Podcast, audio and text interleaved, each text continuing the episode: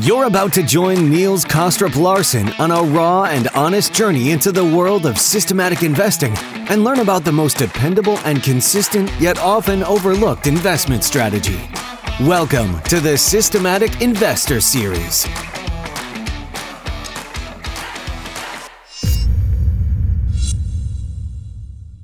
Welcome or welcome back to this week's edition of the Systematic Investor Series with Richard Brennan and I, Niels Kaastrup Larsen, where each week we take the pulse of the global markets through the lens of a rules-based investor. Rich, it is great to have you back this week. How are you doing? What's going on down under? All good, Niels. Getting a bit warmer over here and um, warmer in a lot of ways. One is the weather, of course, which is starting to pick up a bit. And we're probably going to get blasted like uh, you guys in Europe were blasted recently with the hot weather. But you know, um, uh, being the eternal pessimist, most people are worried about climate change over here, and they're saying that uh, you know they're worried that Europe's experienced the hottest year in 100 years. But I tend to say that that's the glass half full talking. What about the glass half empty, or, or the other way around, the alternative that it's the coolest year in the next 100 years? You know that that's a more optimistic way of viewing climate change, but anyway, the, the, the eyes in Australia at the moment, they're focused on China. Um, our dependence with China is fairly extreme um, export, import, etc. Um, the mining resources from Australia over to China, etc. And we're, we're seeing a bit, a bit of shakiness in China, particularly in their property areas. Um, so uh, we're a bit concerned about that over here. And um, yeah, so things are quaking a bit. Uh, we're seeing that a, a, bit of movement in the markets um, associated with that level of uncertainty with China. So that that's that's a, a sum up at the moment, Niels, of where we're standing over here in Aussie land. Yeah, the whole geopolitical situation is something that I'm fascinated by, and the changes that's uh, taking place. In fact in a few weeks we're going to have a really interesting guest on the uh, on the podcast um, someone who's just written a book about how China invests all of their FX reserves, uh, which is quite interesting in light of what's taking place and the focus that China uh, and its let's say weakening economy is getting at the moment. Um, so I uh, I fully uh, embrace your your concern. Anything else? I mean, I always love to hear sort of what's been on your radar. But besides that, uh, the weather, China, is there anything else that you have picked up? This year, this this last eight months. Um, it's been a turbulent roller coaster for me. It's still sitting effectively at break even. I might just be slightly above break even for the year, but it's really been a, a, a turmoil roller coaster. Um, and I'm seeing the portfolio, the battleship, you know, different areas of the portfolio light up um, at different times of the year. So I was looking at a heat map today of my performance over the last six months and where it's sitting today. And I just noticed that the heat map was, um, you know, there was a couple of strong areas all showing green, and that was my orange juice and my London sugar for the year. That that's been there have been strong supporters for um, the portfolio over the last six months, but there's a lot of red in there as well. And the heat map um, it, interestingly, this month, I'm starting to see a bit of green coming in areas of the portfolio that I haven't been relying on much in the past. So, you know, when I do my monthly analysis of my portfolio, I always sort things alphabetically uh, to do the monthly reports. And traditionally, I've found that it's the last half of the sorted portfolio that, that's been the heavy lifter of my portfolio. But this month, I'm seeing the first half of my portfolio start to take over with the heavy lifting, which to me, sitting here in Australia with China uncertainty and things like that, is saying well, the portfolio is doing a lot of dynamic shifting. Um, it might not be getting far, but it's adjusting. It's adjusting to a new regime. Something's happening, um, and the portfolio is sniffing it out. It might not be showing in performance wise, but it, it's adjusting. And um, I'm seeing this. So this is actually making me quite optimistic about the future. Maybe there is uncertainty ahead. So when I listen to your great podcast with with Jim Kazan, and uh, especially uh, the, the Neil Howe podcast on the fourth turning. You know, it's all starting to click in my head, and the light bulbs are going off. That you know there is perhaps uncertainty ahead. So uh, this is, from my perspective, uh, uh, everyone hates uncertainty, of course, and you know I, I, I don't wish to bring uncertainty upon people. But for a trend following portfolio, uncertainty is what really kicks it into gear. So yeah. Yeah. I mean, this leads me to a, a couple of points before we really uh, dive into the usual topics. Uh, I, I, think, first of all, you're right that when I listen to uh, Jim as well talking about the way he sees it from a volatility perspective, but also from a non 100% systematic, he has some rules, uh, no doubt. Um, but it is interesting to hear him describe things and then try to relate it back to what we see as as systematic investors. Uh, and I think you're right. I mean, I think, I mean, obviously, what he's been describing to some extent, although it was interesting when I spoke with Jim, and we released that episode before we released the one with Neil Howe. Uh, Jim doesn't totally agree with Neil Howe uh, in terms of increased volatility, and and and people need to go back and listen to that uh, uh reasoning. But then when I uh, listened to Neil Howe talk about this, and and I should say that I I picked up his work a few years back, the first the first book uh, called The Fourth, Fourth Turning, and I think a lot of what he does and describes obviously are based on quote unquote things we can go back and and check, and it really did pan out. But the interesting thing was, of course, that the book originally the the Fourth Turning was written in 1997, so before this current fourth turning. So, of course, it's been very interesting to see in real time did it actually pan out the way they described it in the in the book? And it has in my view really played out that way. So for him to come back now and talk about how he sees the fourth turning ending and people should realize that the ending of the fourth turning even though it started with the great financial crisis which was of course incredibly uncertain a massive crisis on global scale it's the last part that's going to be the worst part. And so I, I share your view that I think the world, um, and we can already sense it, is becoming more uncertain, even though many institutions are doing their level best to keep things calm. Um, and to some extent, they are. But I think it's brewing beneath that. And uh, I certainly fear that we can see things, and I think Neil shared that on the on the in the conversation maybe it was also after the we we stopped recording. He actually thinks that some of the th- stuff that we believe would be really bad, he thinks that could be a good outcome actually. So, uh, in terms of uncertainty, in terms of finding investment strategies that would be well suited to have in your portfolio over the next 10 years as we go through the final part of the fourth turning.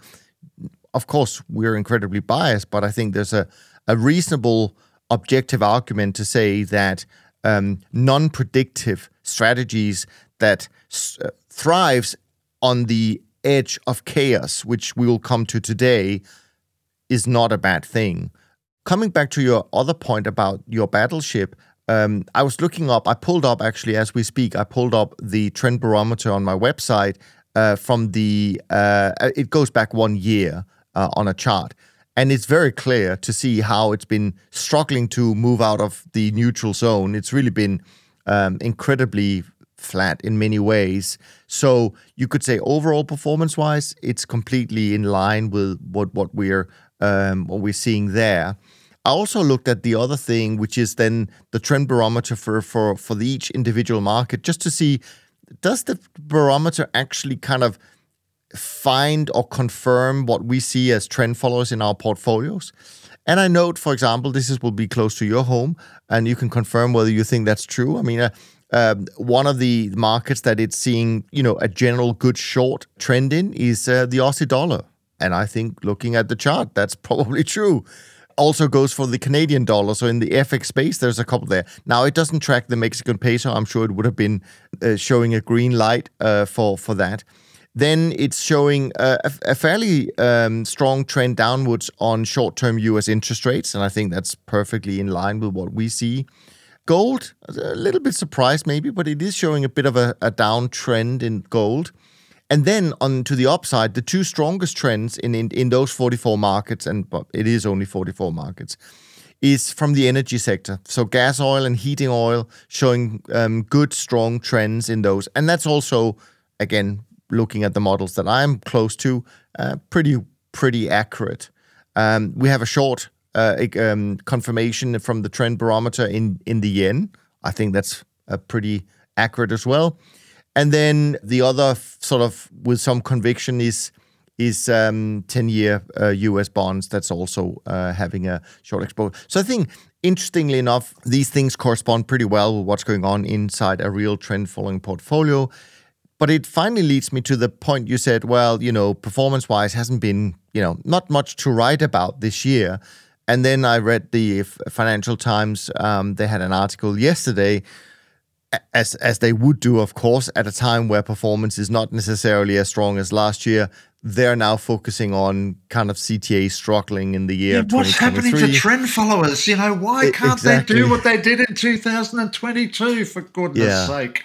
And yeah. it is very classic that they will pull that out just because performance is flat this year. And of course, they'll pinpoint a couple of specific managers that are maybe down a, a, a few percent this year, which of course is completely um, uh, non-important um, since we're looking at investment horizons that goes for decades, really, in order to get the full uh, benefit of, of what we do. Like with any other investment strategy, by the way, you can't just look at six months and say, "Oh yeah, it's definitely uh, you know not working." So, and they're picking the worst examples of this year, you know, for the particular yeah. performance for the the year to date, which uh, you know, it's a stretch, isn't it? It is a bit of a stretch. Anyways, it was, of course, a week where journalists was focused on busy covering the central bank's annual get together.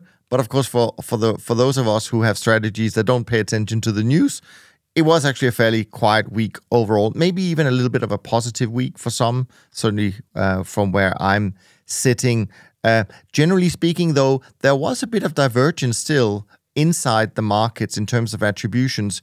I did notice that um, fixed income in Europe didn't do so well, but fixed income markets in, U- in the US um, did better. Uh, so there's a little bit of divergence in there.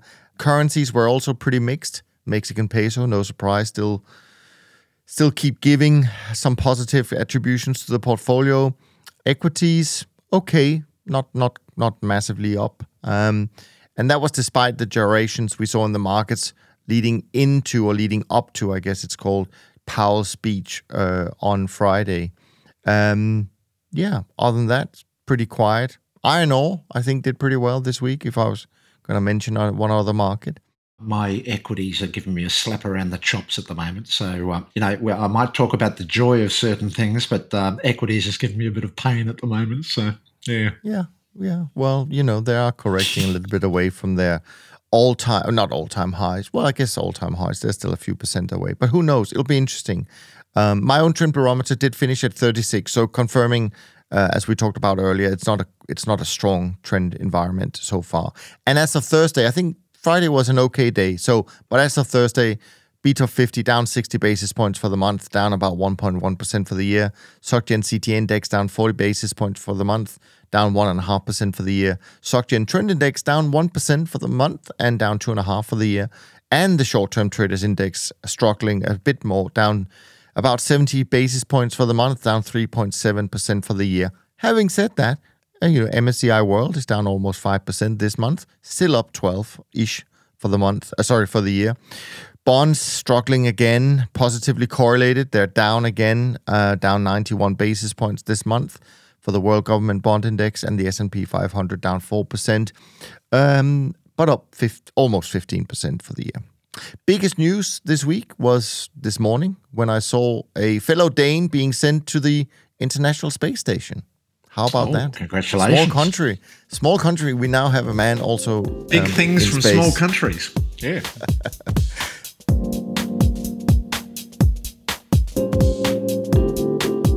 Anyways, let's get serious. Let's um, first um, answer a question that came in from Correy. Correy asks If an investor is heavily weighted towards equities, which I think most are, are they better off with trend following providers that don't include equities as one of the utilized asset classes? In the short run, in a big sudden negative equity move, it seems the answer may logically be yes. So your trend following allocation isn't caught long. But over the longer period of negative equity returns, being able to short equities could be a positive. Has this been studied, analyzed, question mark. What are your thoughts? Now, of course, we didn't do a specific study for this, but we do want to weigh in in terms of our thoughts. So, over to you, Rick. Yeah. So, um, look, as, as, we know, Niels, um, with your CTA mini series with Alan, a lot of the um, the CTAs there, um, they're focusing their their opportunities to how they can plug in their trend following portfolio into a traditional portfolio. And I noticed that a lot of the CTAs were saying, yes, we take the existing equity exposure of the traditional portfolio into account, and we will we might exclude equities from our models um, when we, we develop allocations into them, um, into those particular models. And look, I, I, see where that's coming from, but also I'd just like to say that the buy and hold model is different to the trend following model. So, um, whilst there might be equity exposure with a traditional buy and hold portfolio, um, I don't necessarily think it contradicts the addition of trend following also in equities because the systems deployed for the trend following models, both long and short, do provide significant correlation benefits to a traditional portfolio, even though it might be overweight in equities. So it's an interesting one. And uh, obviously, research has got to be done, which I haven't done because as you know, Niels, I'm 100% trend following, and I would never dare to even consider having a traditional portfolio um, to to invest in. Um, because I'm all trend following. But for most, I'd say, investors, that is a question, and there needs to be research done in that area. It would be interesting, but yeah, so I don't necessarily think it contradicts the ability to put and uh, a trend following portfolio in equities into a traditional equities heavy portfolio because of the different approaches. But I do recognize that a lot of your CTAs have specifically excluded equities in their portfolios to make them more appealing for um, investment allocators to um, invest their, their uh, allocations into traditional portfolios. Yeah, a, a couple of thoughts on that. Um, I don't know how many I think have done that. I do know that some of the big uh, firms today they offer some kind of like building, you know, blocks uh, approach where investors can kind of put together their own version of of of a uh, trend following portfolio. Um, I'm not so sure that that that's what investors are best at, uh, frankly. Uh, I think that's our job to produce the best version of what our systems can do. But and and of course, if you if you're like yourself and some other people where you ignore correlations within your portfolio once the trade is is on. You you look at it when you select the markets perhaps, but but you ignore correlations once once the, it's it's in the portfolio. Now, for those of us, including a firm like Dunn, where we do pay attention to correlation, if you exclude a sector like equities, it has massive implications for other positions. It's not just about being long equities or being out of equities or being short equities. It's about what that dynamic does to the overall portfolio. It could have a very meaningful effect on how much risk we could take uh, in fixed income from time to time. So I don't think it's such an easy discussion. And I think, unfortunately, that these things are simplified to an extent where we where we miss the big picture. So for some people to say, well, I already have my equities, so I don't need a trend follower that trades equities. I'm not so sure that's the right decision. But in any event, what they should do is, of course, to at least do an analysis of the track record of the fund they're considering or the strategy they're considering to see if it has an impact. Because as well as as, as you and I uh, well know, if there is a crisis, as Correy re- uh, uh, refers to, sometimes, even though we may, may often be long equities at the time it arrives, we may still make money from other positions. But if we didn't have the equities, we may not have the same exposure. We could have had a, a, a different exposure uh, in those other markets because of these correlation effects that I mentioned. And therefore, we can't be certain and say, well, it, it would have been a better outcome. And then, of course, then there's this the thing about the long run. In the long run, I think we all believe that all markets have the same ability to trend, and that in the long run, we should be able to make more or less the same money in all markets. And therefore, there's a positive expectancy from the equity sector as well, even though we may have a period of five or seven years where it doesn't really add a lot. Um, so I'm not I'm not a big fan personally uh, in trying to cherry pick. And because every time you introduce this saying oh I don't want this I do like that you start predicting the future. And if there's one thing I don't believe we can is predict the future. Well, I'm glad you just took a sip of water because I think from now on it's a lot of it is is you is you talking us through some really good uh, solid topics that will bring us back to the foundations of trend following um, and kind of a deep dive into absolute momentum and also uh, its path dependent uh, nature. Now, um, trend following has you know often been referred to in the academic literature as a class of momentum approach, referred to as absolute momentum. Um, but you're going to discuss what this really mean uh, from your perspective, and also how this can be differentiated or distinguished from the other class of momentum approach referred to as cross sectional momentum. So, why don't we just start with that and see where we go? All right, Niels. So, it's going to be another journey, this podcast. Um, so, effectively, the academic literature um, in in discussing trend following has typically referred to um, uh, the the trend following style as being a, an approach called absolute momentum. Now, what that means is that you're looking at a time series and you are catching momentum across that time series, the individual return stream, a time evolution of that that return stream. So when we're trading um, something like um, orange juice or, or, or, one of those markets, we're looking at momentum that exists within the orange juice market itself, what we refer to as endogenous properties that lie within that market itself. Now, the alternative approach to momentum, which is also cited in academic studies, is called cross sectional momentum. And that's where instead of looking things from a, a time evolution perspective and within a return stream itself, it's looking cross sectionally across return streams. So it's looking exogenously outside individual return streams to the relationships that exist spatially between different return streams. So if, if we're looking at uh, a portfolio and we look at the return streams in a portfolio, let's say from 2000 to current day, 23 years, we'll notice when we plot those return streams in that, that time series, we get, um, if we're trading 70 markets, we've got 70 distinct return streams over that time horizon.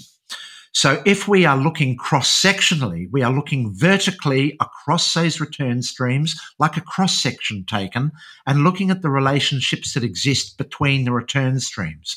So um, correlations, for instance, between return streams is a spatial uh, relationship that exists between markets. But also, we can get correlations within the return stream in the time series, this, these endogenous properties, which relates to serial correlation, how time, how momentum at an earlier time influences momentum at a later time. So, having these two perspectives of one being cross sectional and one being time orientated, you can see that there are two different approaches to viewing momentum.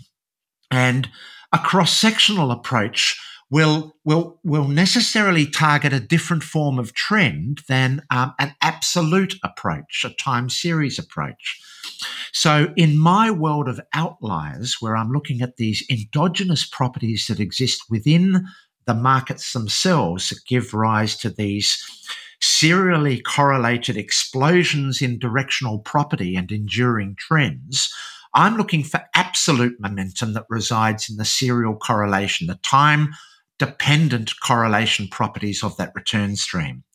But for someone who's looking at um, the, the, the correlations between asset classes or trends that, that um, which trends to select within different asset classes, they're looking cross sectionally and saying, all right, um, if we look across markets, we might find that there are certain trends which, when I evaluate using measures such as rate of change, I see that these trends are particularly strong in this asset class. These trends are particularly weak in this asset class. So they're looking cross sectionally at the relationships between those trends.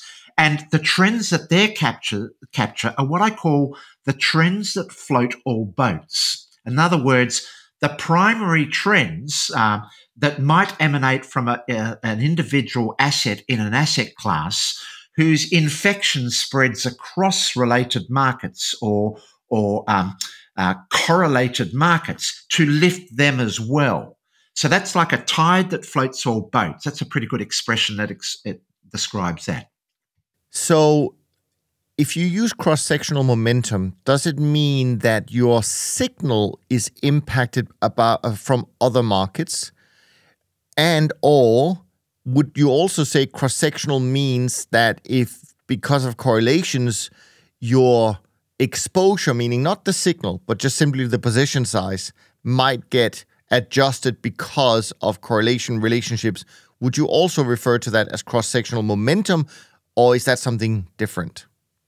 In this interpretation, yes, I'm getting at the same points. What you're describing there is how I'm, if I said someone was thinking cross sectionally, that's what I'd say they'd be doing. What they'd be doing is they'd either be selecting the best trending asset in an asset class and saying, that's the one that is most likely to endure in the future because it's exhibiting the best relative strength in the class of trends that are available in that asset class. Or I'd say at the portfolio level, a portfolio manager who is adjusting position sizes based on the correlation properties that spatially exist in their portfolio, that would be a cross sectional approach. So if you could imagine, um, this brings it down to there these two broad classes of momentum, which create different philosophies, different approaches to the market. And we obviously had um, Gary Antonacci uh, putting out his book called Dual Momentum, which was looking at his models actually trading both classes of momentum, the cross sectional and the absolute. So, the reason uh, I'm an outlier hunter, which is putting me in a sort of different kettle to some other trend followers, is some other trend followers like for instance, Transtrend. Um, a lot of these uh, big, big CTAs who are looking at things slightly differently to how I'm looking at it, they will have different models, different methods to mitigate their risk, depending on which class of momentum they're focusing on. So, cross sectionally, we can apply risk management methods like altering position sizes um, to reduce correlation exposure spatially across that asset class. But someone in the absolute momentum class would say, hey, we don't adjust spatially. We are looking for absolute momentum. So we will apply a fixed stop, and, and the spatial guy will say, hey, why use stops? We can mitigate our risk through adjusting our sizes in our portfolio and the correlation properties. You're wasting it on all on your stops. And we say, no, because we are looking uh, in absolute momentum terms, we must mitigate our absolute um, adverse risk serially. And therefore, we want to cut our losses short at all times along that serial time evolving trajectory through techniques such as small bet, trailing stop, initial stop. We're thinking um, in time evolution, how, how a series, a, a system evolves over time. We're not looking at how the collection of systems all relate to each other. So this sets in place a diametrically opposed viewpoint, which might lead to lots of arguments. And I just wanted to say, well, if we're looking at it from these different approaches, there's a way to resolve this and just respect the fact that there is this other class of momentum that exists to what another philosophy might be saying and there is a happy environment where we can we can say yes let's accept two parties have different approaches but there are different reasons for those approaches. And let's don't make the, the traditional trap that all models must do the same thing. Dependent on these markets are very complex systems there will be different approaches dependent on what edges are being targeted in those markets. And we know there are lots of different edges but each edge requires a different approach, and that almost requires a different philosophy for each different edge that's being targeted. I think this is really a great way to explain it because you're right. Uh, and certainly on, on, on, on this podcast, we we talk to both type of, and we discuss both uh, approaches. I guess we've distilled it down uh, to uh, this to to uh, you know pos- uh, dynamic position sizing or not kind of thing. But but but actually, dynamic position sizing is not just correlation. It, that could you know it's volatility, it's other things. But but it's kind of the two camps we've we've we've been focusing on. I, I'll tell you what, volatility adjusting would be the dynamic position sizing, there's more complexity to dynamic position sizing. It's more related to the trend strength and those things. So I totally agree. But I'd, I'd almost say volatility adjusting was dynamically opposed to the absolute momentum guy, if you know what I mean. Yeah. But what's still funny to me is that when I go into one of these databases, and you and I obviously look at managers once uh, a month when we publish our reports, which, by the way, was just published a couple of days ago, uh, the July report. And I've said this many times to a large extent, once you zoom out, I don't see massive differences in returns. Sure, there are some managers who are simply better. Let's face it, there are managers who produce a higher CAGR than others, even if you adjust for volatility. But the correlation in performance, yeah, there's going to be a few months that where they look a little bit different, so on and so forth. But to a large extent, if I was looking at maybe the top 10 managers in the world and I looked over a 20 year return, they're not going to be massively different. And that's what I always come back to thinking, okay, but there must be something that brings them together. And, and to me, that's these kind of golden rules, uh, and we can define them a little bit different. But I think for me is that even you, even the fact that we implement them slightly differently, the results are more or less the same. And that to me is what gives me the conviction in what we do, meaning the whole principle behind trend following is so sound that it creates these robust outcomes despite how we end up implementing them in, in, you know in in the in the detail but it's interesting we we're targeting different edges. So uh, we can just respect the fact these edges exist. Um, and it's very hard, uh, you know, I, as you say, when you look at the historical record, it's very hard to distinguish between the performance of both. It doesn't necessarily mean that they, they exist on a level playing field because we might see future conditions which really test both approaches. We don't know. But certainly historically, we've seen not much distinguishing between the two. What we can say is that there are certain ones that are smoother than others. Um, there's certain ones that are more volatile than others, smoother than others. We can say, yeah, pound for pound, over the historical regime, certain approaches might have outclassed others in their lifting power. Um, so you know, there's two things going on here. There's lifting power and there's smoothness.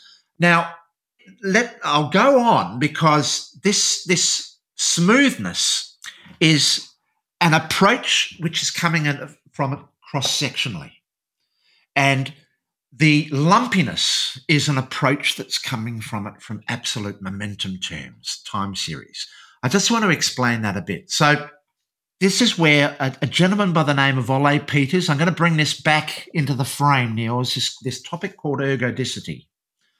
So when we look at um, statistics uh, that are generated from cross sectional methods, um, these are what we call spatial statistics. Spatial, uh, you know, what is the average across spatially those return streams? What is the, uh, what are the properties spatially across those return streams? And when we do a cross section across return streams, we get these distributions uh, scene where we've got tails on either end and we've got a bell curve distribution. So if you can imagine when we take a cross section, a knife that cross sects those return streams, and then we reorientate those plots of that cross section, we see a distribution. So um, often these quant models where you see these um, return streams over time series, um, they've got a, a, at the end of the time series, um, on the graph to the right of that, they've got a, a, spatial distribution of that time series reflected um, like we we normally think with with um, you know a leptokurtic signature of that that distribution of ensemble states within those return streams. Um, so when you're looking at it spatially uh, and you're concerned with spatial statistics, the assumption is in economics is that spatially we can use the same statistics as we can use serially. Now, this has come from the old school of economics, and this has come from the assumption that um, the statistics used by most economic models, so we see these rampant in neoclassical economic models and also in econometric models, where um, they use things such as Markowitz's efficient frontier, the Sharpe ratio, standard deviations, all of these things to assess risk, etc. That's coming from this ergodic school. And what ergodicity is, is imagine a gas that is released into a laboratory, into a, a glass laboratory uh, in, under experimental conditions and you see that over time, the gas molecules occupy every spatial state within that glass container. They are uniformly distributed over time at an equilibrium point everywhere in that, that container. That's where spatially we call them ergodic.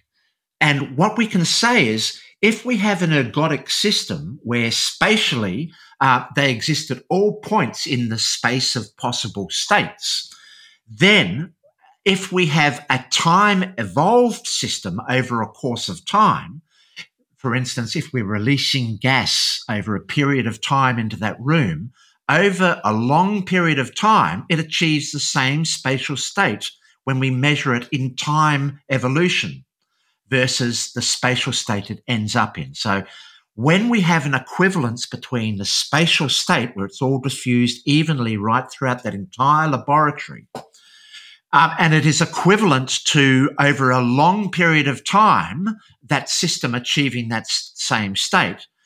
The, the, the economists say there's an equivalence there. And because of that equivalence, I can disregard statistics looking at any time variable. So they don't need to use calculus in their statistics. And they can use that spatial um, statistics developed under equilibrium to say, because these two are equivalent, I don't need to use the harder maths of calculus to work out how the system evolves to reach that state. When they're equivalent, I can just use the spatial statistics from that to make all of my assumptions in economics. Now, that, that's the ergodic system. And that is frequent in certain classes of systems. We see that in physics labs. We see that the, the gas was a good example of an ergodic system. However, when we look at um, something like uh, the evolution of ice to water to gas, we see that ergodic properties are only present in one class of that system when it's a gas. When it's an ice and when it's water, we see that there are specific spatial con- um, configurations where it doesn't adopt this the equilibrium state that the gas does in every possible spatial position, position of x y and z in that laboratory the ice has a very spatially configured ordered arrangement that doesn't allow it to diffuse uniformly throughout that the water has different properties, but also it is spatially segregated from the space of all possible states. So we see that when we look at certain classes of system that evolve from and and uh, we often see this in almost all facets of living systems, universal systems, galaxies, complex systems. We see that they evolve over a period of time from a, a particular ordered state to another ordered state to another ordered state to another ordered state. In that evolution of that state, each of those ordered states is never exactly replicating the prior ordered state. It's a different ordered state. But between those ordered states, there are transition events that are disruptive to the prior ordered state. So, in an evolutionary process, serially across time, we see that a system inherently has to evolve. And that's why complex adaptive systems are not only complex, they adapt over time. And when we, uh, if we are forced to conclude that these financial markets are indeed complex adaptive systems, we can't assume that they adopt ergodic properties. We can't assume that at any state over that time evolution of that, that complex adaptive system, we can't apply those ergodic statistics at different points in time. We can only apply them when that system reaches equilibrium in periods where um, non ergodic systems say, hey, in your um, economics, where you said, because they're equivalent, I can uh, forget about history or forget about the time of that system. We're saying time is important, the, the history matters. The history, the state of a system in history actually influences the future state of that trajectory of that system. So we get a landscape of conditional probabilities along serially along that path of trajectories of that system. And this is where serial correlation becomes important. At certain periods of time, the trajectories of that system alter in direction. They manifest as significant transitions, significant changes over the course of that market's evolution over time. And so the, the, the trend follower who is looking at absolute momentum, it's looking for a class of momentum that exists through the nature of ordered change of a system as it evolves over the course of time. It's not looking at the correlation properties that exist bet- across systems, that's spatially.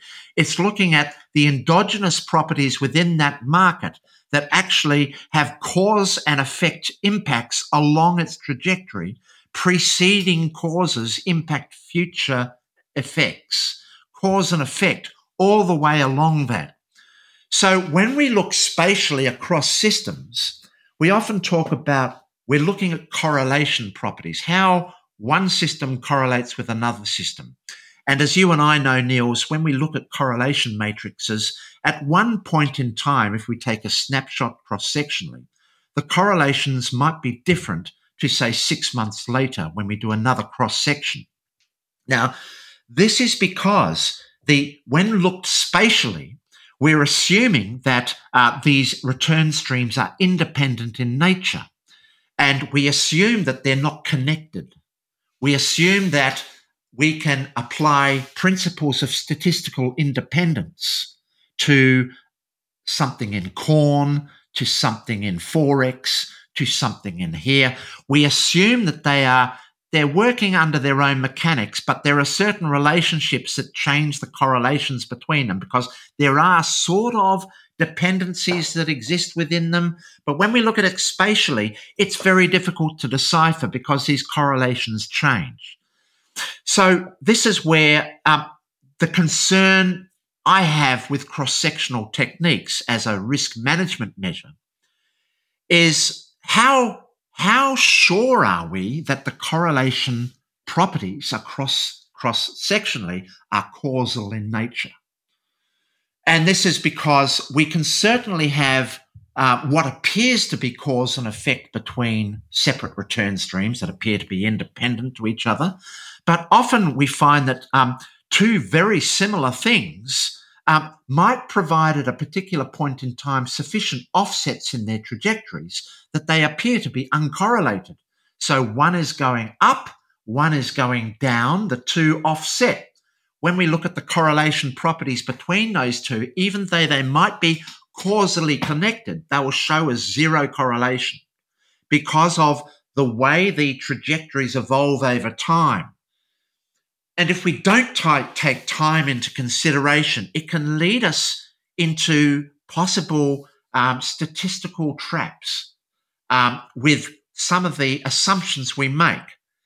And if we recognize that economics has been built on classical economics, built on the foundations of Markowitz, standard deviation, Sharpe, smoothness, these sort of things, we start to see where maybe some of the problems arise with those properties because what those statistical methods are doing is they're making simple assumptions because they've got to analyze so much data. they've got to make critical, simple assumptions. Some of the simple assumptions are that the general properties of every return stream or every market are homogeneous in nature. In other words, they are all very similar together. And because of that homogeneous property, we can therefore do a very broad statistical technique, forgetting the time evolution of those systems, using it statistically to say that uh, in broad terms, risk is smoothness. Risk is smoothness. It's not recognizing that in more detailed, more realistic terms, that trajectories of the, the system constituents can be vastly different or similar to each other in how they evolve across time to produce these correlation offsets or correlation amplifications or um, create a minefield for the person seeking a risk solution in terms of correlations. If they're not looking at how the cause and effect relationships of that systems and systems actually evolve in relation to each other, which brings us into a very complex field. A very complex field. So I'll, I'll pause here if you've got any questions before I go on. Well, I'm always nervous to ask any questions when you throw in that word ergodicity because I still struggle with that. But uh, today's explanation helped me um, uh, a, a, lot. I'm thinking now of just gas, uh, water, and ice, and then I have a good idea. However, and I, I don't know honestly if I'm on the right track here, but I did ask a mutual friend of ours recently on the podcast a very simple question. And that is if let's just say we had a portfolio that was super simple, consisting of stocks and bonds, we can be long both, we can be short both, and we can be long one and short the other. In a world where you don't pay attention to correlation, you would assume that risk is the same because you're just taking the trade based on the signal.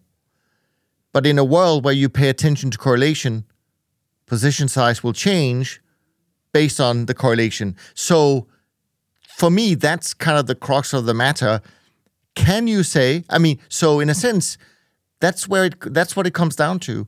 Uh, either you say no, if I'm long both or short both, that's a different risk than being long one and short the other, all things being equal.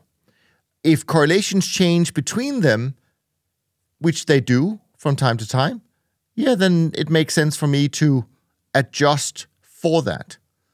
What you're saying is, as far as I remember, you're saying, well, actually, this correlation stuff that introduces some risks. But maybe the people who are using correlation, they would say, well, actually, no, we're adapting our risks for the portfolio based on the changes in correlation, and therefore, quote unquote, we are more in tune with what the actual risk of the portfolio is. And this is why I'm loving this conversation, Niels, because it's going to force me further into the story. Okay, but the, the key thing you've identified is exactly right.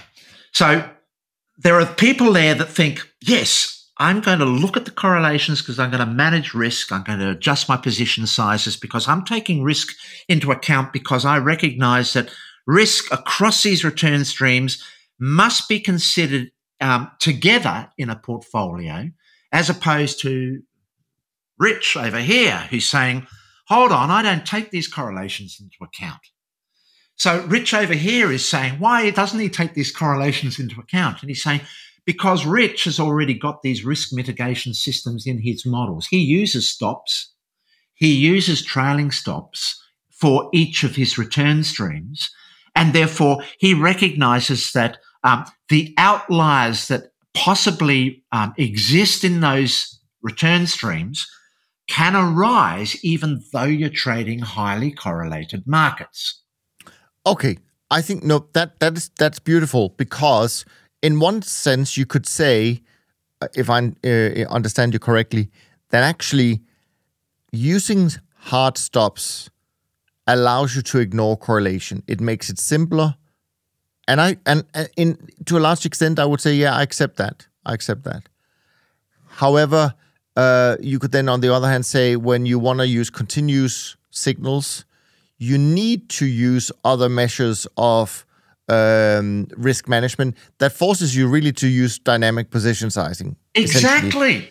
Yes. Exactly. And, and, and yeah. yeah, their models demand that they must do it that way. Our models demand we must do it our way. We see this as a debate, but it's not a debate. It's not a debate, it's, and that's always been my different point. approaches. That, exactly. That's always been my view that actually, and this is also why I sometimes say you can't say which one is better. Even though we know people who like to say that one is better than the other, I don't think you can say that. They're just different, like you started with. I must admit, um, I am a Nazi when it comes to absolute returns. Um, uh, you know that. I, I, I'm I'm like Jerry. I'm this hundred percent trend following plus nothing. Go back to classic. Um, and I come across forcefully. I do totally appreciate where you're coming from, and you're taking a more logical proposition. But my philosophy demands that I'm a religious fanatic with what I'm doing. Um, so, if you could imagine, in my world, um, and this, I'm going to continue the story, Niels, because I think we're really getting somewhere in this this podcast in resolving this dilemma and this never-ending debate that we're all having about position sizing and all of this sort of stuff. I'm, I'm hoping that we can resolve this together as champions. That we resolve this at debate. least until next week. yes. So um, we talked about um, ergodic and non-ergodic. And that's sort of very fuzzy wuzzy. Uh, not quite sure where we are, but I'm going to explain it now in terms that perhaps we can. So Ole Peters um, said, here's a gambling scenario. Let's assume we, we um, flick a coin, and if we, we get heads and we win, um, we get 50% of the original bet of our, our, our bet. If we lose, we lose 40%. Now, someone thinking spatially will say 50% win, 40% loss. That's a good bet. And Ole Peters will say, hold on, champion. Depends on what system you're using that for. Because he said, if, for instance, you start with $100 as your, your initial stake in that bet, you get 50, you, you run these sort of independent trials with coins. Um, when you do this over a time series as opposed to spatially, you see that every one of those return streams goes to risk of ruin. And yet, in expectation terms, 50% win, 40% loss, in expectation value statistically, spatially, shows that there should be a win uh, over the course of time. Over the long time, there should be a statistical edge with that. Why is this? And this is because non ergodic systems apply conditional variables to those statistics. So remember, we said we started with $100. That is a conditional statement of which we apply a statistical result to. There's a condition, a, a prior cause to the effect, cause and effect. This conditional variable, this conditional statement, actually physically changes the trajectory of the outcomes in certain non ergodic systems. So I explained the, the gas in an ergodic system and non ergodic systems have these different properties. They do not occupy all spatial states um, under assessment. So, where the gas was uniformly distributed, these ones, curiously, are restricted to certain spatial geometries. Really weird. And this is what Ole Peters found. And now, this is where I picked up Niels, and I, I recommend this strongly to your listeners to read this book called The Primacy of Doubt by a, a mathematician and physicist called Tim Palmer. And Tim Palmer released this about six months ago. It's a magnificent book, highly rated uh, from what I've, I've read the, the reader's comments on. And he um, is deeply involved in forecasting complex weather systems, um, recognized in this field and he is wanting to take his knowledge of the weather and uh, uh, chaotic properties of the weather into economics and into other complex systems that he feels are similar to weather systems, cloud formations, those sort of things. And um, there was a gentleman he wrote about in his book called Edward Lorenz, a very famous US mathematician, who started looking at these particular class of non-ergodic systems that were complex and adaptive. and he used the weather in his assessment. And a lot of people at the time he was doing this were saying, we all know weather's complex. And, but this is a case of we don't have sufficient instrumentation or equipment or computers to render simplicity in that complexity. But if we apply our theories of what we have at the time to these um, complex weather patterns with enough computer power, we'll be able to resolve it. They, they viewed complexity as being something that was resolvable with enough computer power. However, Edward Lorenz then said, all right, he sort of opposed this viewpoint because he thought there was something more indeterministic going on with the weather system that couldn't be resolved through the power of computers. So he um, uh, uh in, uh, rendered um, the um, the weather systems, the the uh, forecasting accuracy of weather systems, down to three very simple variables. He simplified the entire experiment on the basis that well, the argument was it's just a matter of complexity that's making this unresolvable. If he simplified all of that down to three variables that reflected the general characteristics or system tendencies of the weather, if that was still unresolvable, that would give him a tick box saying this isn't just because it's so intensely complex. He's saying there is something fundamental going on in this complexity that is making it indeterminate.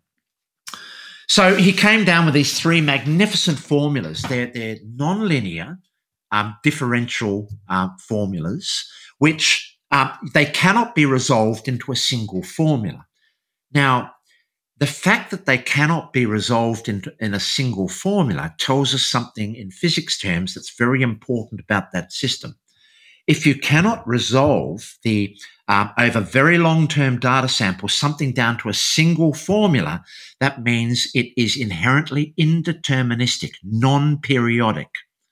If you can resolve the system mechanics down to a single formula, you know that it is periodic in nature. It will return to its beginning state and it will have periodic properties.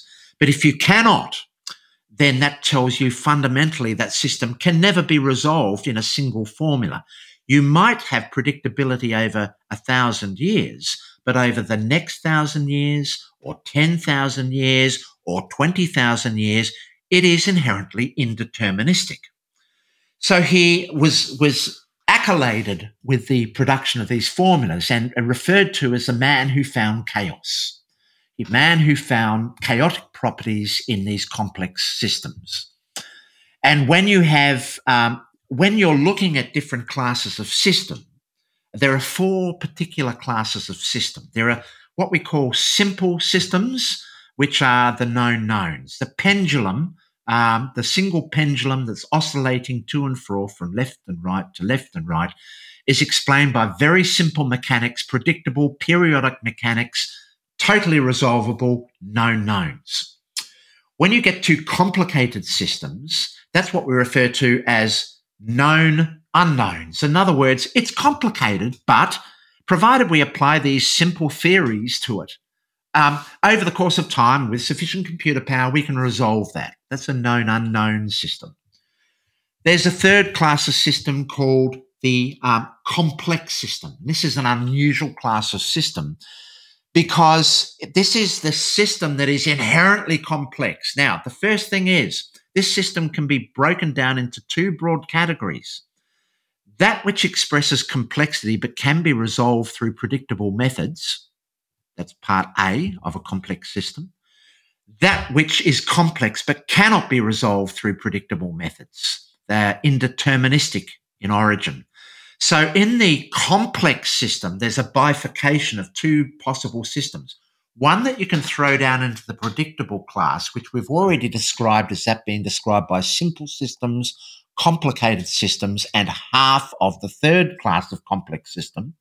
And then the class that we can't um, uh, identify as being periodic in nature, they're effectively non periodic, they're indeterministic. They then fall into a fourth class of system, which is called chaotic systems. Now, chaotic systems are unknowable. This is incredibly important. What we mean by unknowable is indeterministic. they might exhibit predictable properties for a period of time, but then they can exhibit chaotic properties, then go back to more predictable properties, chaotic properties. You can't get a single formula to resolve them. You need differential formulas, nonlinear differential formulas. And what that shows now, this is where it gets exciting because now we can see a division between those that predict and those that don't predict with their models. Those that predict are going to be highly successful with the simple class of models, the complicated of models, and half of the complex models. They're going to do very well because they've got predictable methods. The price following methods, such as the trend following methods, are going to do very well in half of the complex models, which are indeterministic, and the chaotic models, because they are pr- applying non predictive processes to trading these markets in highly complex systems that can exhibit predictable and chaotic properties. So, Lorenz, um, what he found when he examined those three very simple nonlinear differential equations using calculus is he found that the trajectories of those three simple nonlinear differential equations in what we call state space. So I've explained how in ergodic systems, if we release a gas into the, the lab, it occupies all spatial states. Imagine those states as being X, Y, Z. It occupies everywhere within that entire cube. So what Lorenz found with his three differential models is when he plotted the trajectories of them, they were confined to a very unusual geometry that was not uh, reflected across all spatial states. It was being confined by what we call a strange attractor, which is a particular geometry that says that um, the trajectories can fall into a couple of classes. They can fall into one lobe of the geometry or the other lobe of the geometry. And when you look at this geometry, lo and behold, it looks very much like a butterfly you see two lobes in this spatial geometry. It's a bit like a, a manifold, you know, a surface, something really curious. But something is pre- preventing that trajectory from occupying all spatial states. There is some strong geometry um, in that system, which is con- constraining the possible trajectories of the paths of those states, which is fascinating. And when he looked at that, that strange attractor geometry, he saw that it was what we call fractal in nature. It exhibits spatial properties at all scales, from the small to the large. And in nature, we see this fractal geometry emerging in all, all areas of nature. The growth of a nautilus shell, um, with the successive implementation of rings in a tree, um, in all aspects of nature, in the universe. And this is where, um, uh, in uh, some of the biggest theories we have about these complex systems, like the theories of gravitation in this universe, general relativity, that is looking at a similar property where if you look at Einstein's um, equation of general relativity, it's a simple equation, which is a nonlinear series of differential equations but the properties of the broad foundations of the equation, which is this breakdown of nonlinear differential geometry, is that the distribution of energy in the uh, at the universe by matter and where energy exists in the, the distribution, spatial distribution, is equivalent to the spatial geometry of the universe. That's the left and right hand sides of the general relativity equation. Spatial geometry is influencing the distribution of energy and matter. Energy and matter is influencing the spatial geometry. Can you see how the spatial geometry and the constituents of that system are starting to interact with each other? And, this is what um, Lorenz found with his chaotic systems and this strange attractor. The spatial geometry, or where the states of that, that system could occupy spatially, was being controlled or configured by large scale structure, which was configuring where those orbits or those trajectories could actually go. And he was finding this relationship between the geometry and the, the mechanics of the system. And when we go into thermodynamics, we see this. This is where it gets exciting, because when we look at thermodynamics of complex systems and we start reducing our, our precision in investigating the dynamics of cloud systems and any of these complex systems, we start getting down to the elementary fundamental constituents of those systems. It starts losing properties that are present as a collective. So when we look at collections of atoms together, we get this concept called heat arising. Heat is an emergent property arising from the the vibrations between the atoms themselves. It's not actually found in the, the, the, when we describe the properties of the individual atom. There is no such thing called heat. It's only when we get collections of these things together. So in thermodynamics, we see another property called um, resistance, friction, um, viscosity. In clouds, we see these concepts called viscosity, which is spatially stopping the gas molecules from being everywhere. It's restricting them. Now, a lot of people think that's noise. It's not. It's actually a very necessary accompaniment to a system which constrains the spatial states or the spatial geometry of that system. And when we see ice uh, melting into water, we see the release of heat. Now, if we looked at that, that heat coming away, we'd say that's noise, random. So if we look at things spatially in that system and we see heat in our, our observations of our universe, we say random, not important. However, the importance of that is that when we reverse the symmetry back to the ice, we've got to add that level of heat back to that water to bring it back to a symmetry where it can be represented as ice. The ordered state of ice and the ordered state of water are different ordered states to bring one to the other, we've got to find the difference in those states and add it back to that system to bring it back to that prior state.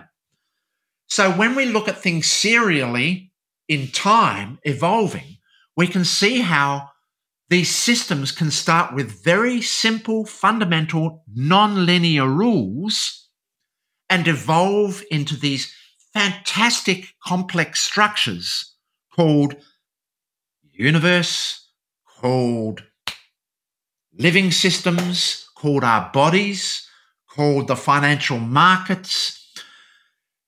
There's a lot of study here in the physics world uh, where they're starting to use what we call agent based models and where they're starting to say, let's start with the simplest core rules.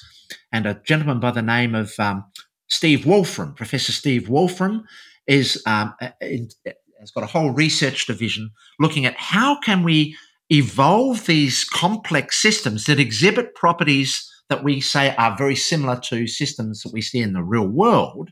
But let's start with very simple asymmetric rules. So a bit like Ed Lorenz, they start with nonlinear differential geometry with three very simple rule-based systems. And because they're doing that, as the system evolves over an iterative process, step after step after step, complex structures are being built within that architecture as it evolves through time. But all of it, Niels, is correlated. The whole system, every relationship in that system is correlated when we look at things in cause and effect terms. We also notice that the spatial envelope, the possibility of things to exist within that system are all constrained within those very simple rules that we used at the outset that defines a space of possible states in the future that that whole system can occupy. It means that there are states outside that system architecture that can't exist because they are not defined within the architecture of those simple rules. And so people that say that there is such a thing as noise or randomness, they're not looking closely enough. There, we can actually find that in these complex models, when we add noise back to systems, we actually get more information out of that system, which is bizarre. Everyone's saying, where's that coming from? Noise is random.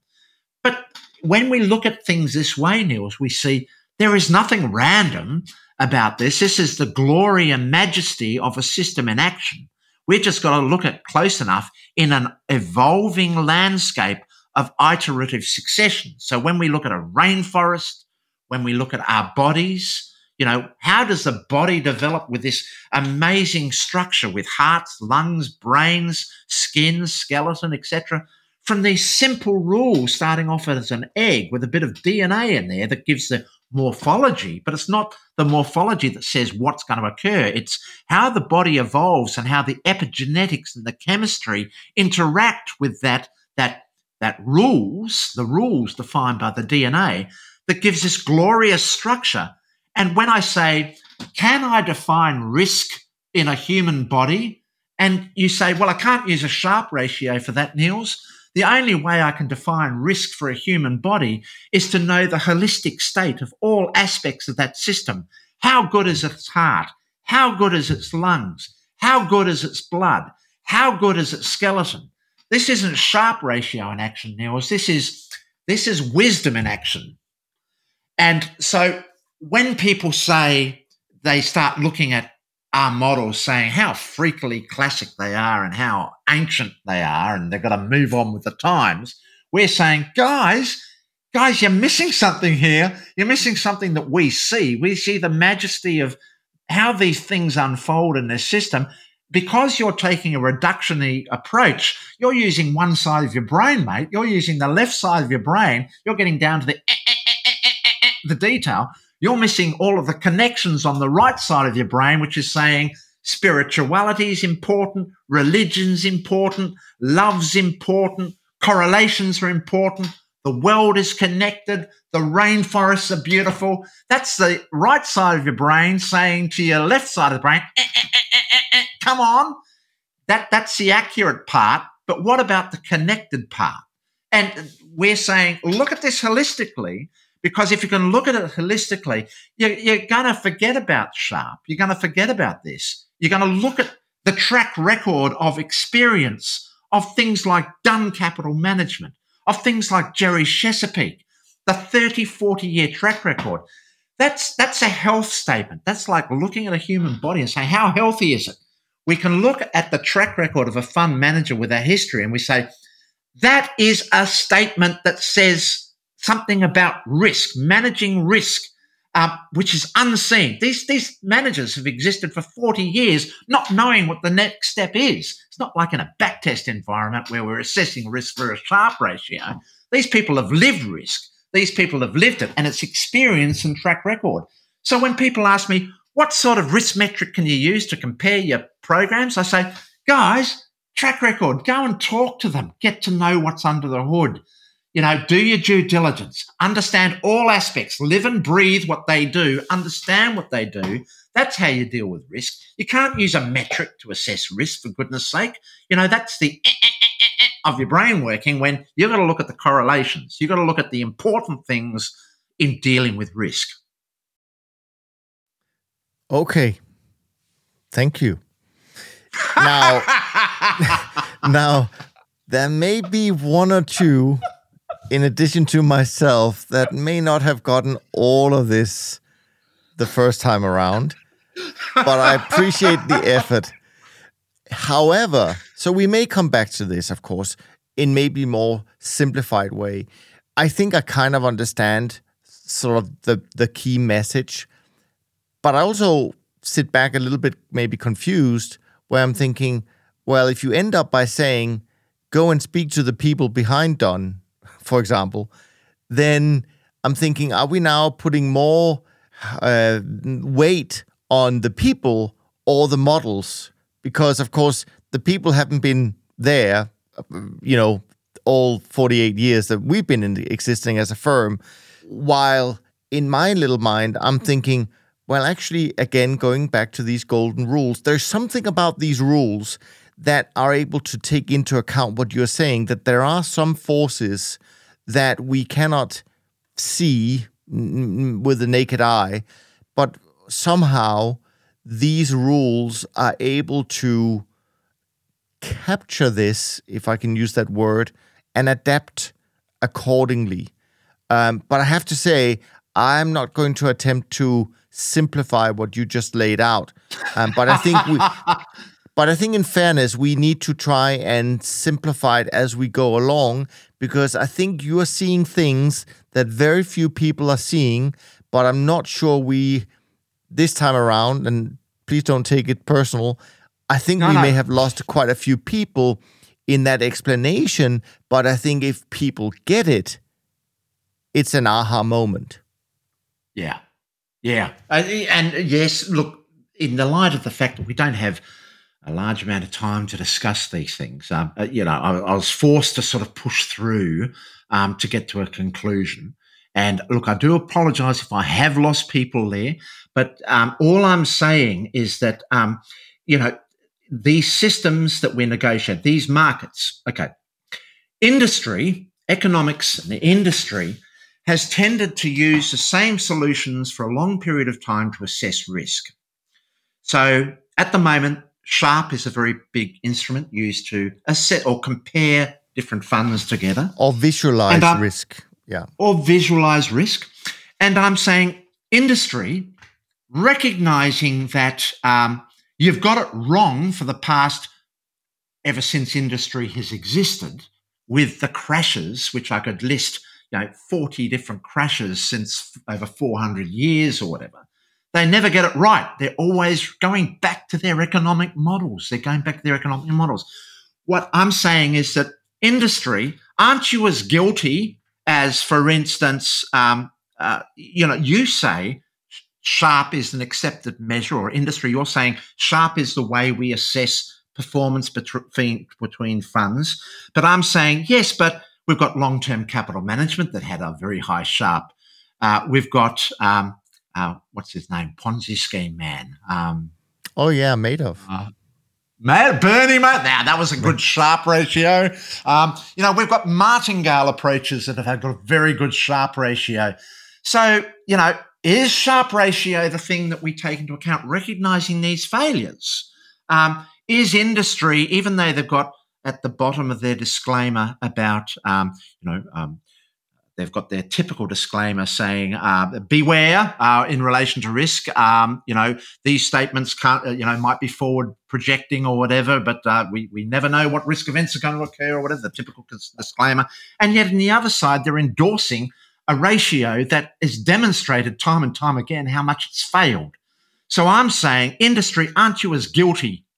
Um, are you guilty um, in not recognizing risk the way the trend follower sees risk? I'm saying, isn't this your problem? It's not our problem. Um, and I'm saying, why should we use these metrics to evaluate our performance against the other guys when so clearly you've got it wrong? Um, so that that's what I'm saying. And I think uh, and I think that is a fair point because I think I've not really come across any trend follower in my career that says, "Oh yeah, we love the Sharpe; it's a great tool." But they all say, "Well, we have to use Sharpe uh, because that's what our investors uh, or potential investors are looking at."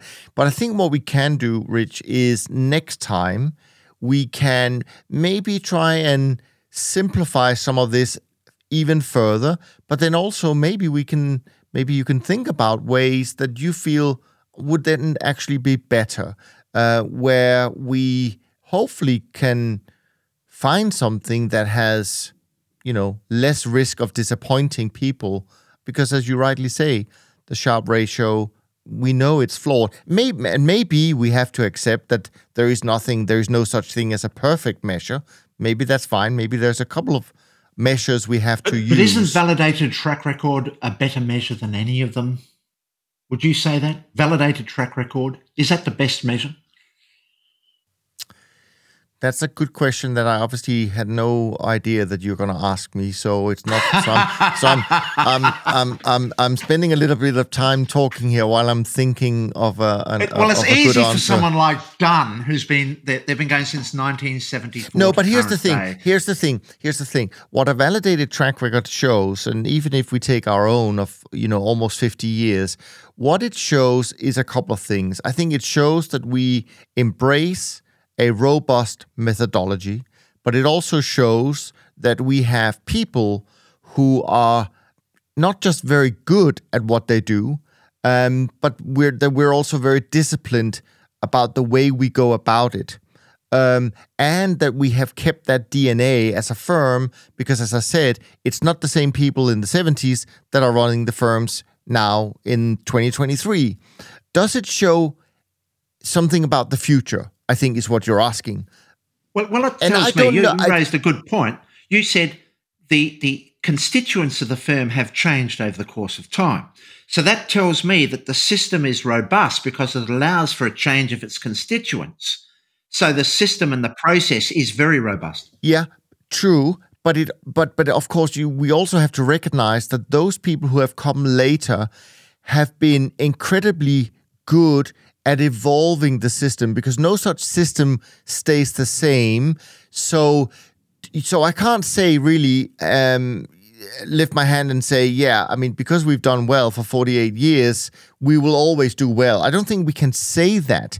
But what we but, but what we can say at least is that we have through a mindset, through a uh, ideology, through a belief in a certain, for lack of a better word, goal, set of golden rules implemented the way we feel is the best, we have in fact been able to navigate incredibly different market environments. And that is what, personally, on my side, of course, will give me the conviction that in an unknown future, in an uncertain future, I believe we will continue to be able to do that because it will be no different to the future we saw back in 1974 that's the that's the, that's and, my and that's point. what see as an investor, that's exactly the statement I'd be looking for. I wouldn't be looking at your Sharpe ratio. I'd be looking about the conviction you just expressed in your survivability and endurance and adaptability.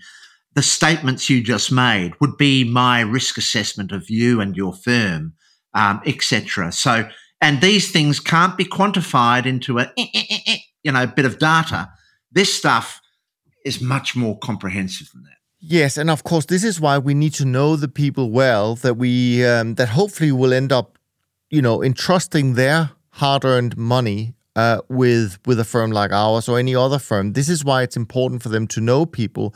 This is why, if I can throw that in there uh, as a as a late um, curveball, is why I am concerned about this embracing of oh, now we can just invest in CTA through an ETF where we have no idea who the managers are. We don't need to know who the people are, but it's easy for us to buy. And I would hazard to say, no.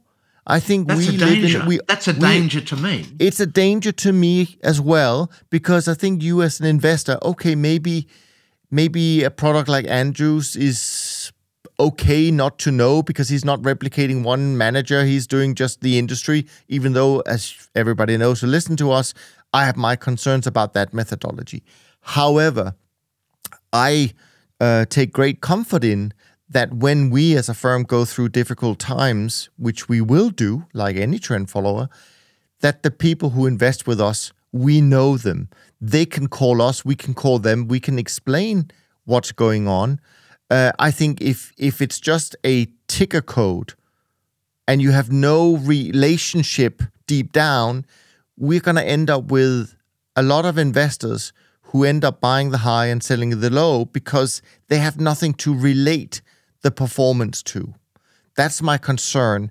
But I do recognize that unfortunately, in order to have a direct relationship with the manager, it usually comes with that caveat that you have to be an accredited investor because we're not allowed to talk to retail investors. And this is, of course, opens up another kind of worms. That is that uh, regulators often make it more difficult for the people who need it the most to get these strategies into their portfolios, which is another problem, which unfortunately we can't solve today, since we've already been going for almost 90 minutes, Rich. And yes, I've got to apologize to your viewers if I lost them. I'm sorry about that. no, no, no. People will tune in for as long as they want. Um, and I think when they know uh, that there's some nuggets being being shared, um, hopefully they'll stay uh, for the full ride. Rich, this was amazing. Uh, as I said, I think we will try and and that will be our challenge to make this even clearer as we go along. And this is a journey. I mean, we've been doing this for you know, almost 10 years now on the podcast, more than 700 episodes, I'm sure we've published, and we still learn new things in these conversations. Um, so, whether you have 49 years of uh, experience uh, or nine years of experience, uh, we're all students of trend following. Exactly. This is the meaning of life we're trying to get across in a short episode. There we go. Absolutely. Not as fun as the Monty Python uh, guys, um, but we, we try.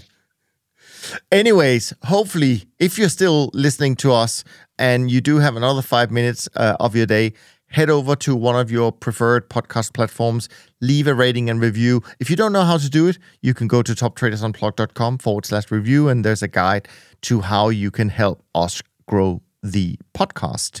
Exciting news from me as we wrap up, uh, and that is uh, next week.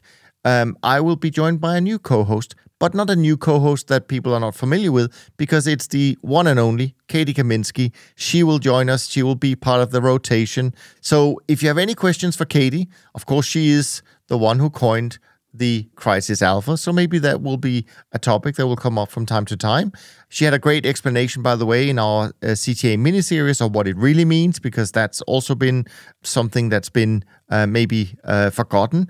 But anyways, you can email to email me at info at toptradersunplugged.com. From Rich and me, thanks ever so much for sticking with us, listening to us. We look forward to being back next week. Until next time, take care of yourself and take care of each other. Thanks for listening to the Systematic Investor podcast series. If you enjoy this series, go on over to iTunes and leave an honest rating and review. And be sure to listen to all the other episodes from Top Traders Unplugged. If you have questions about systematic investing, send us an email with the word question in the subject line to info at toptradersunplugged.com and we'll try to get it on the show. And remember, all the discussion that we have about investment performance is about the past, and past performance does not guarantee or even infer anything about future performance. Also, understand that there's a significant risk of financial loss with all investment strategies, and you need to request and understand the specific risks from the investment manager about their products before you make investment decisions. Thanks for spending some of your valuable time with us, and we'll see you on the next episode of The Systematic Investor.